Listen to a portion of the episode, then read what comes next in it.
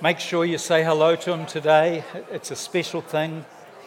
Mark is now in uh, Parklands Care Home, just up the road here. So if you're thinking of visiting Mark, he's in uh, Parklands Care Home now, but he's here today. And if there's any friends from long ago here, you're really, really welcome. You're really welcome. It's lovely to have you with us. Okay, I am hoping I might get to the point of dangerous prayers today. I've tried twice now to get to the stage of preaching on dangerous prayers. We'll see how we go. This is number three in a series I've been doing on praying because I believe God wants to just raise the level and the temperature within each one of us because it's got to come from within us. We've got to want to be in God's presence, got to love Him. But here's this initial thing to kick us off. One day Jesus was praying in a certain place, and when he'd finished, one of his disciples said to him, Lord, teach us to pray. And that's my prayer today that God, you would teach us, all of us, Lord, to pray, just as John taught his disciples to pray. So let me just recap the last couple of messages because I started by saying no one prays as much as they think they would like to or they feel that they should. So just take the, any condemnation off yourself if you're feeling condemned that somehow you should be doing better. In fact, tell the person next to you God doesn't condemn you. And tell, them, tell the, uh, someone else, He loves it when you talk to Him.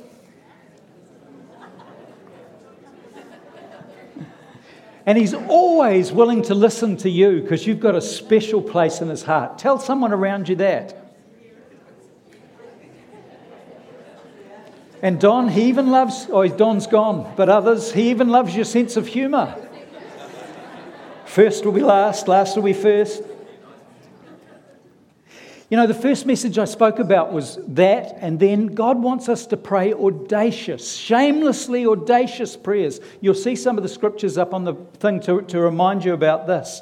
Um, most of us are too timid, too small thinking, and we settle for a small, contained life instead of the big and expansive life that God has for you. Tell the person next to you, you've got an expansive life out there yet to come. It's for you. Expansive, not just in this area, not just in the tummy, but in your head and in your experience. Pray shamelessly audacious prayers. I heard a guy, a, a, guy called J. John. It's a real name. It is his name. He's a canon in the um, Anglican Church in England, and he's such a laugh to hear preach. How many have heard him? I know you have, Steve. We just so enjoyed him, eh, when we heard him. And he said, you know, he flies a lot and he says, You get this thing, you sit down. Oh, what do you do for a job? And you have this banter backwards and forwards. So he said, Look, depending on how I'm feeling, I sometimes say I work for a global company. and, and he said, uh, you know, they're thinking Facebook, they're thinking Google, they're thinking the big IBMs and, of this world. And he goes, Yeah, yeah. Um, in fact, we've got branch offices in every country in the world. And they go, oh. He goes, Yeah, actually, in every city, there are offices. And in fact, in every town in the world, there are offices. And they go, What sort of work are you in? Oh, we're in the people business. You know, oh, we've got orphanages and we've got hospitals and we've got schools and we've got universities, and the people are going, wow, wow, wow. And he goes, oh, and we're the first to respond in any humanitarian crisis. We will have our people on the ground there first. Who do you work for? He goes, Oh, the church. He says it completely changes the conversation from that moment on. It's not like I'm a pastor.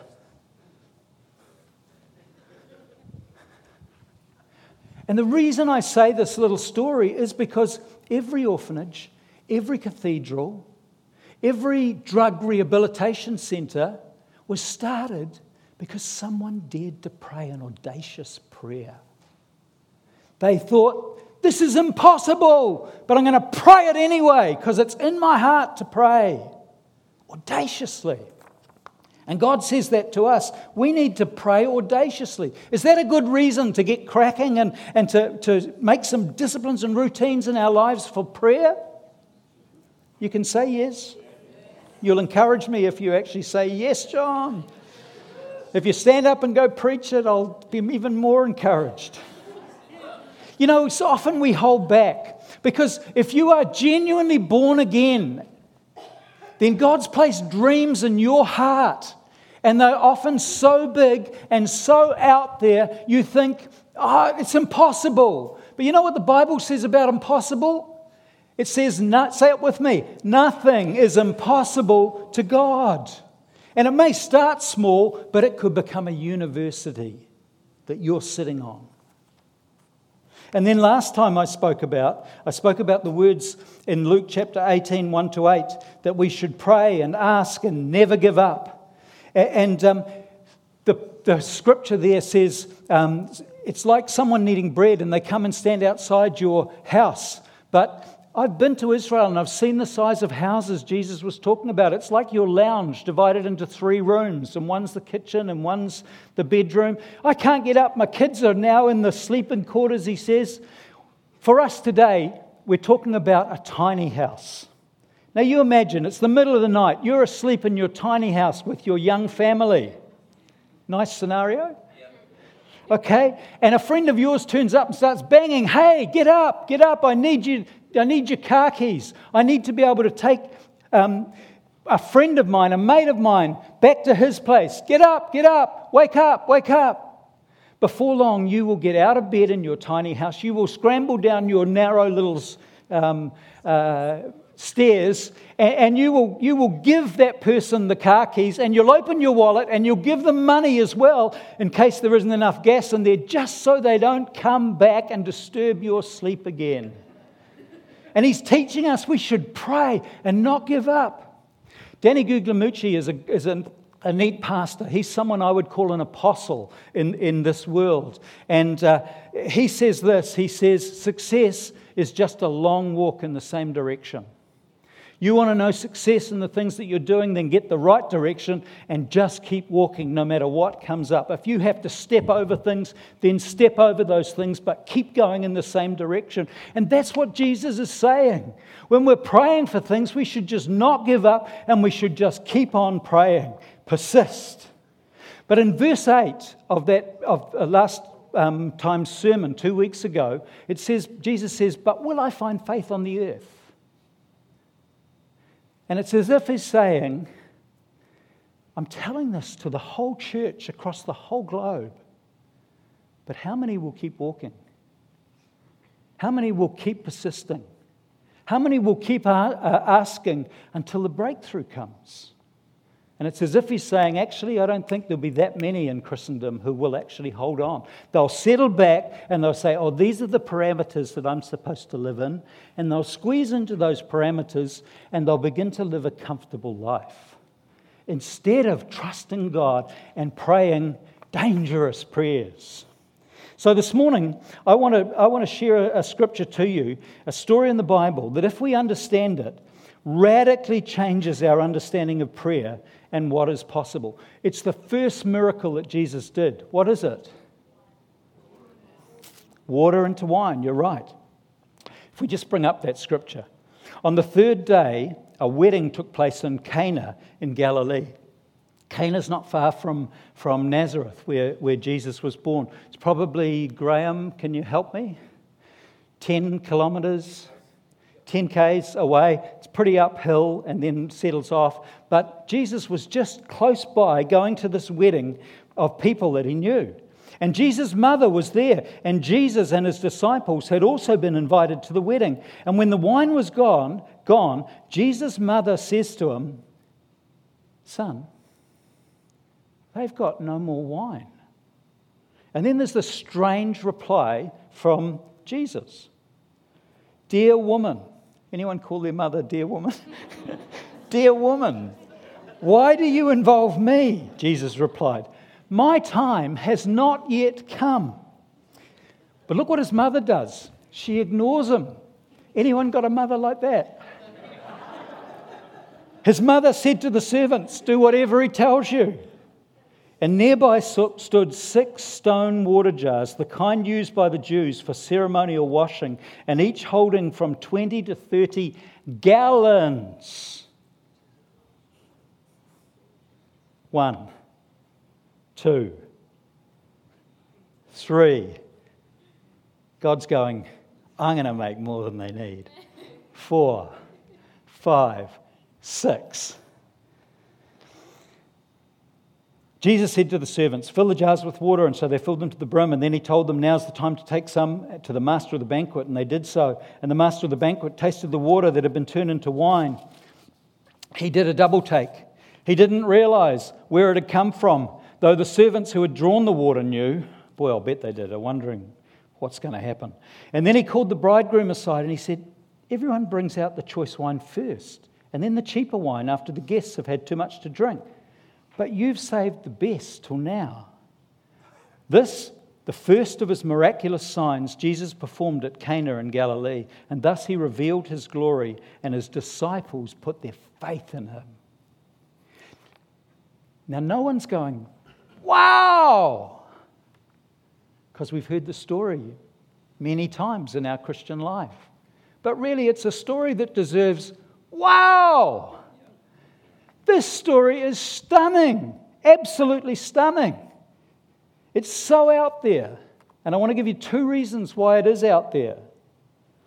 The Father is almost re- ready to reveal his Son to the Jewish people. This is the moment when he's going to let the world know the very nature and the character of the God that they've been seeking for 4,000 years or more. Father, Son, and Holy Spirit are just about to establish a brand new relationship called a covenant with human beings. It starts with the Jews and then it's going to spread to every other nationality around the world as well. The new covenant.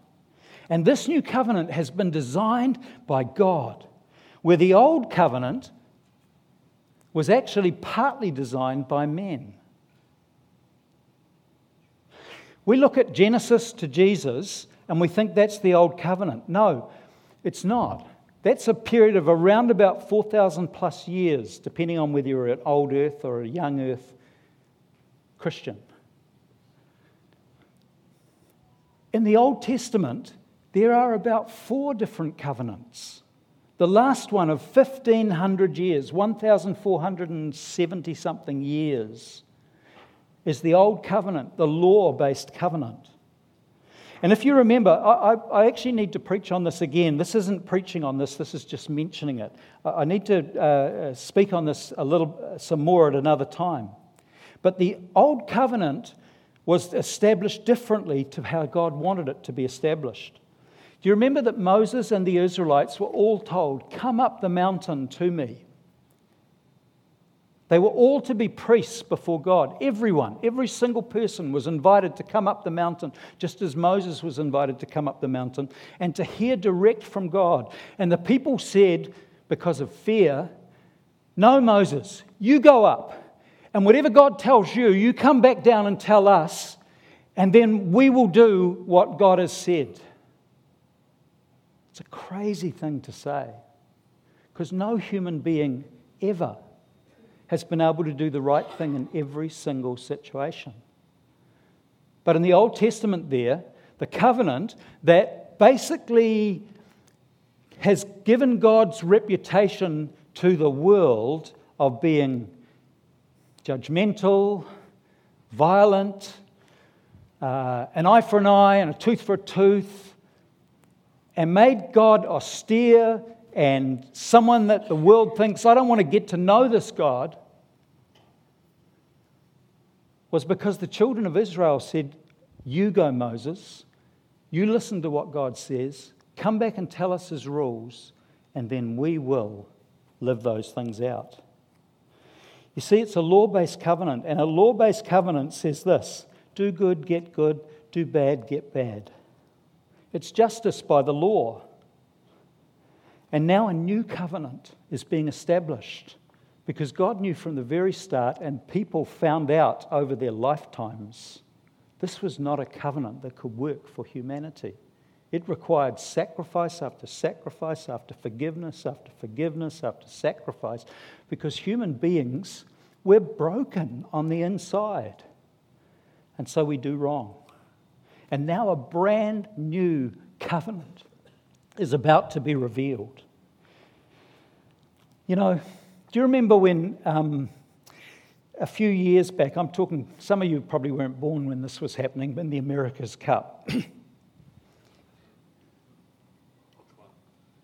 when they would do reveals, can we have the, the picture up? And they would put a skirt all around the whole boat because they did not want the media to be able to take photographs of each person's keel until there was a certain reveal. And at a certain day that was too close for the other boats to be able to make the uh, changes in their boat design or very much change, each, each boat would be revealed and you'd see the keel that's there.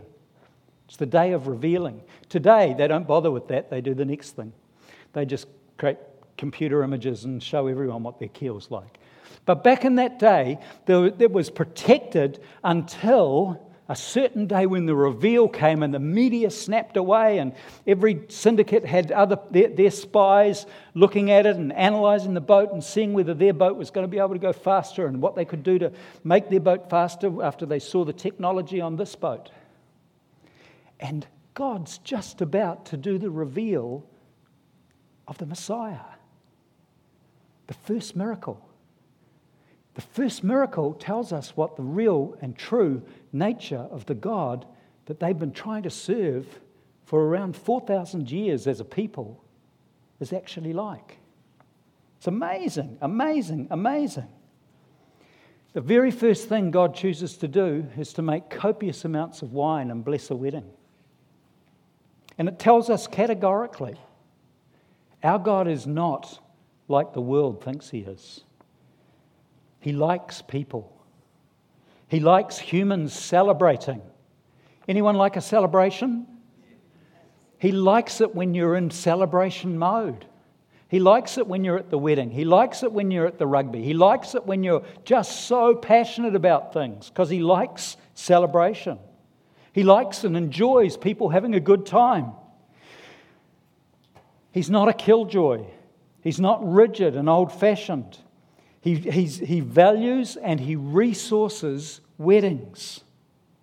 And that means that he's got uh, resources to enhance any marriage, no matter what condition that marriage is actually in.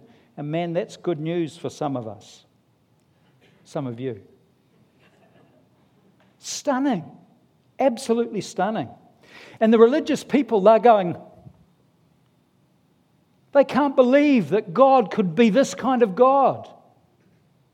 The religious people are, God doesn't like joy. Stop it. Stop enjoying yourself.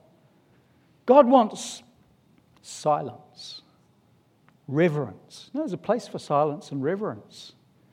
But when the reveal came and the skirt came off the boat, God showed us in the first miracle that was done all of these things that I'm talking about. And he could have chosen anything to reveal his true nature. And he did. He gave copious amounts of wine so people could be blessed.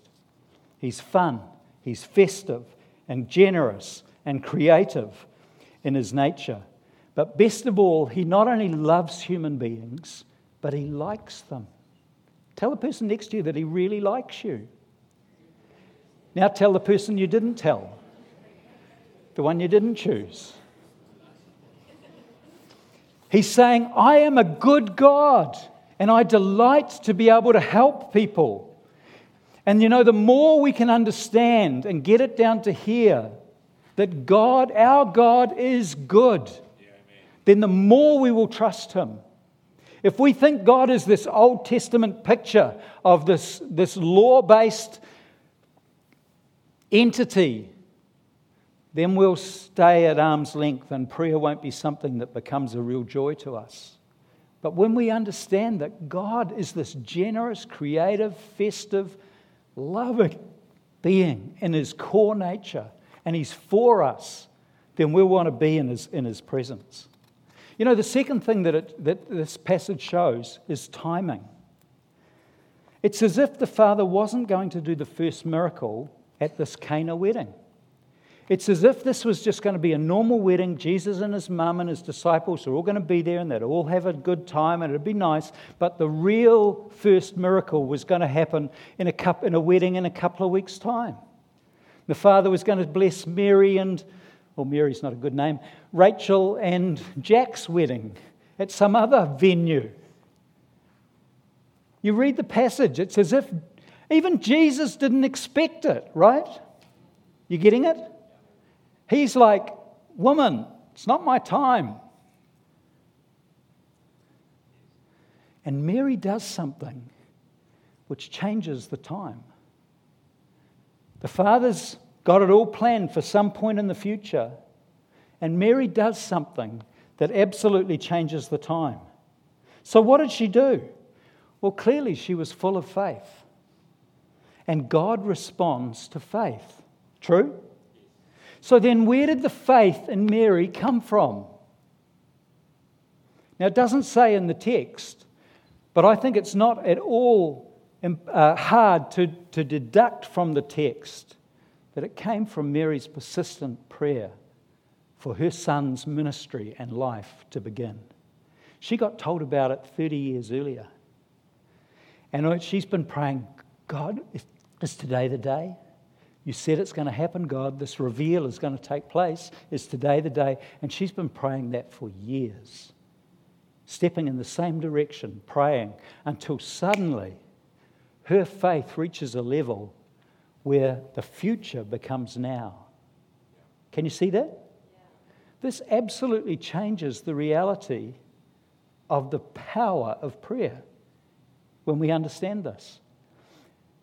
You and I have the potential to move the hand of God. Okay? You and I have the potential to be able to move the hand of God. We can change the timing of what God intends to take place if we will be people who will actually walk in the same direction of prayer and stay after God. And if we do that, there will come a suddenly there will come a, cha- a shift and a change, and it'll probably take us by surprise, and we'll go, How did that happen? What? Look, wow, wow, wow, all these things going on around us. But it's because we've stayed true to what we've been asking God for. So I want to ask you will you determine to keep on praying? If you want a year like last year, then just stay at the level where you are. You'll get it again. But if you're looking for more, if you want God to do the things that only God can do and to bring the changes around your life and around this church and around the trust that we, we are, uh, running that moves out into the community, let's determine to pray together and believe that these things will take place. See, God, God wants partners. He doesn't want to act just sovereignly. He wants people to partner with Him, to ask, to expect, to participate. Let me clarify what I'm saying here. Persistent prayer will lead to breakthrough, sudden and unexpected, and it will happen. And what we can legitimately pray for just got expanded a hundredfold.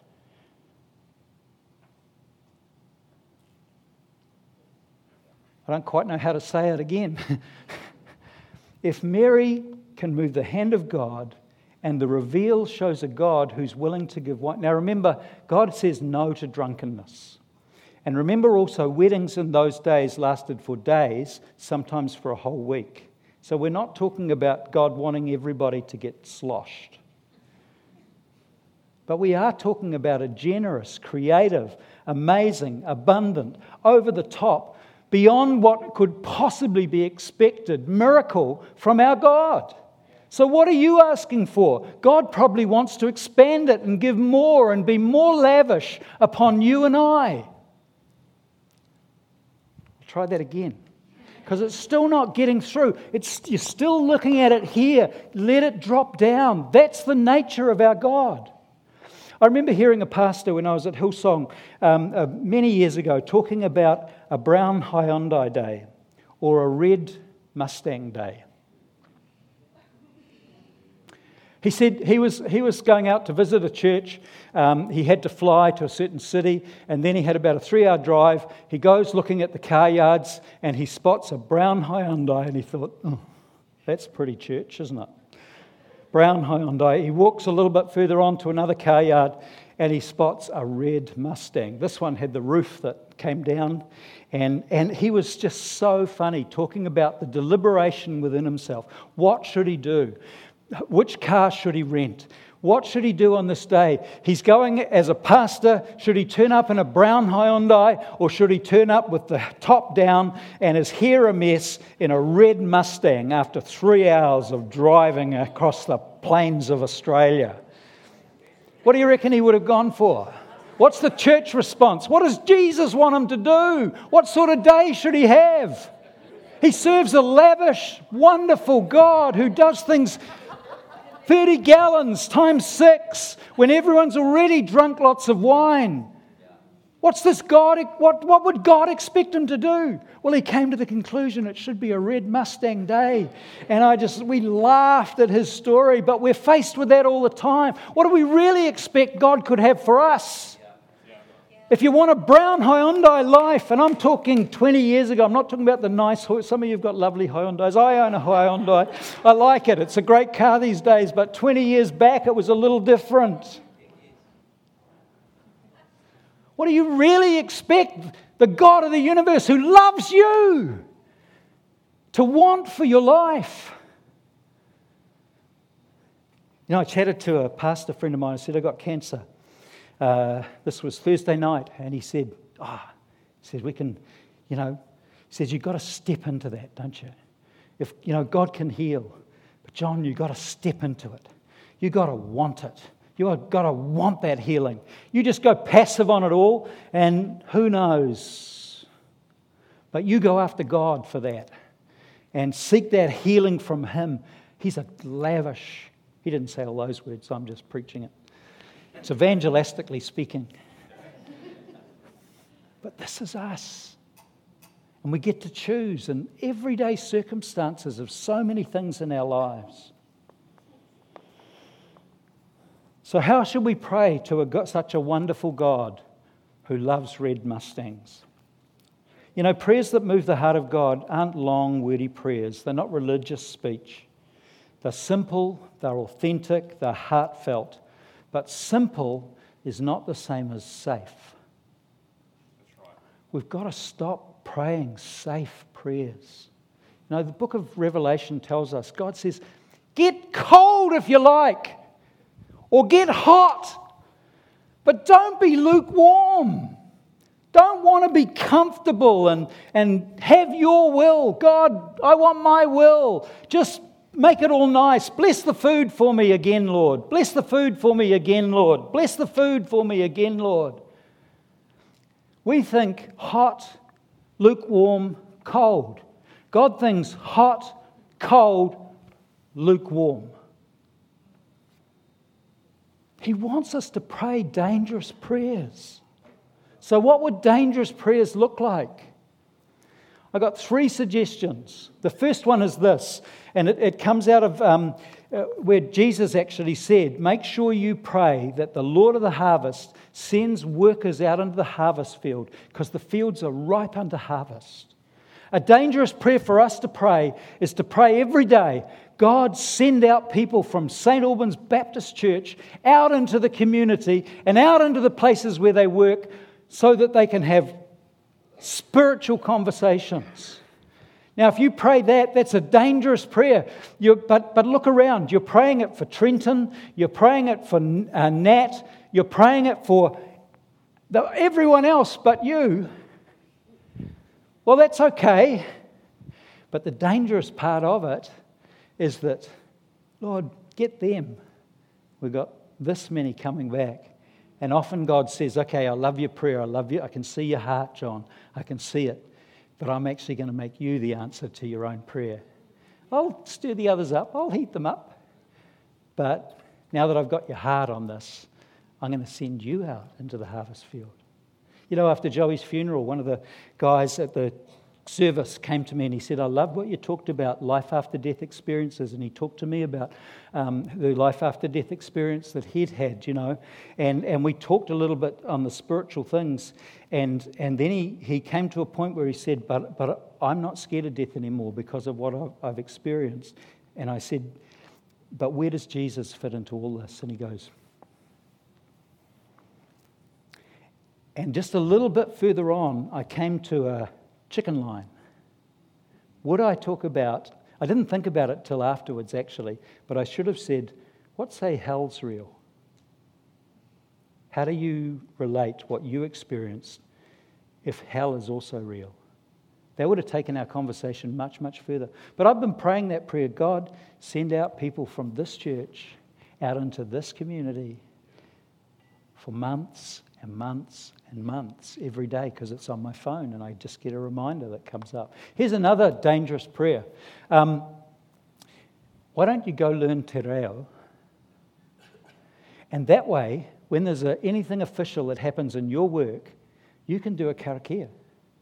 And you can pray the most powerful, God honoring, God asking prayers, and no European will know what you're saying. And they won't stop you from doing it either because Maori has become something that is uh, respected and they pray karakia. They, they have karakia each time. Just a thought. The third dangerous prayer would be to pray this God, is there any, when you're up against it, God, is there any other way? But nevertheless, if there isn't any other way, I want your will over my will. That's what Jesus prayed. Just a real quick thought. Sandra and I have prayed this prayer a number of times through our life. I basically put this out to Sandra before I asked her to marry me. And we had long conversations in the car, as you do. They were great conversations, actually. I really enjoyed them. But I said, I've got the call of God on my life to be a pastor. I know that's where I'm heading. I was a teacher at that stage. And I, I said, This is what's going to happen in my life. If you marry me, you have to be willing to come to the, into the pastorate. And secondly, I'm prepared to go to the Eskimos if God says Eskimos. There's a better name than that these days Inuit. And so Sandra, um, Sandra uh, said yes when I did eventually ask her. And, and our adventure started to take place as God brought me into the pastorate. And then after 12 years, we both knew we were to leave. And so we started praying, God, not our will, but your will. And we, we uh, sensed a call to this church. But to go, we had to deny ourselves of our family, Sandra's mum and dad, brothers and sisters, my mum and dad, brothers and sisters. And we just said, look, whatever the cost, that's fine. And in those days, you could fly to Auckland for about the cost of a ticket to Australia. You'd get close to the shores of Australia for the same amount of price of the ticket. It was before cheap tickets. So we thought, well, we'll see our family maybe every three years or so if we take the pastorate down here. And we said, that's okay, it's a cost we're willing to, to have. And, and and then Sandra's mum was killed by a, a drugged driver driving into her. And for everything within Sandra, it was a desire to come back to her, where her father was and her family were and to be part of the support for her father with the loss of her mother. And she had to just leave it with her brother and, uh, and her sister to care for him. And our kids started to uh, be separated from um, their uh, cousins and uh, from grandparents because they're just they're living here. But God calls us to deny ourselves. We decided that God, not your will, but but sorry, not our will, but your will, and we made the choice to come down here. And then my dad gets dementia, and and I have to leave my brother to handle all of that, and I see him maybe three times before he passes away, and and then. Um, uh, just the, the things that have, have gone on that have caused us to be a long way distant. But our God is a good God because cheap tickets came. $49 flights came down here. possibility to come and go just increased dramatically. And then prophetic word came to me from various people saying that I needed to be on the, God wanted me on the, the, our denomination's leadership team. And now I get paid six times a year to fly to Auckland, and Sandra always comes with me. And, and we are able to have a, uh, uh, we stay with Sandra's father, and because we stay there, our relationship has just come amazingly close. And uh, we just love being there. And we, every Friday night that we're there, we invite all our family over for a meal. And we have this raucous family time where just laughter and fun. And the kids have become connected with their, their Sandra's dad and with my mother. And my bro- me being down here, my mother, as she's aged, she's 94 now, uh, 95 next month. And uh, she's not well. And she has leaned and leaned and leaned and leaned and leaned upon my brother. And I've just had to say, God, I can't do anything about it, although I see her more now than before. But you know, dangerous prayers take us into the place where God begins to use us way beyond what happens when we just stay with comfortable. Can I have the team come up? And I want to I want to say to you, friends, the Christian life is all about dangerous prayers. I've mentioned just two dangerous prayers and one suggestion with Te Reo, but I just encourage you will you start to pray in a new way dangerous prayers? It's the zone where things begin to happen, and they will happen over your life just because you're stepping into it day after day, asking God, use me. Let your will come to pass. Let the things that you have for my life take place. Have I got any friends that want to be saying to God that sort of thing? Give me a wave if this is you today. Oh, thank you, Jesus. Thank you, Jesus. Can I just say, if you, if you don't know this God, this amazingly generous God that we serve, um, He's calling you, He loves you, He's got a plan for your life, He's got the resources of heaven and he opens the door that not just relationship in this life, but relationship in heaven. So I just want to give an opportunity. If there's anyone here today that doesn't know Jesus, I'd like to lead you in a prayer. Could we just have every head bowed? And I just simply want to, want to pray. This is what I want to, uh, you to ask you to pray under your, under your breath. Father, I know that I've also done wrong, but I want relationship friendship with you. Please forgive me for my sins and come into my life. I receive you, Jesus. Thank you that I get to be part of your plan for this world. Be my leader. Thank you for the cross. Thank you for forgiveness. Thank you for a new start. In Jesus' name, amen. Well, friends, if you prayed that prayer, please come and see me today or next week. I would love to meet you.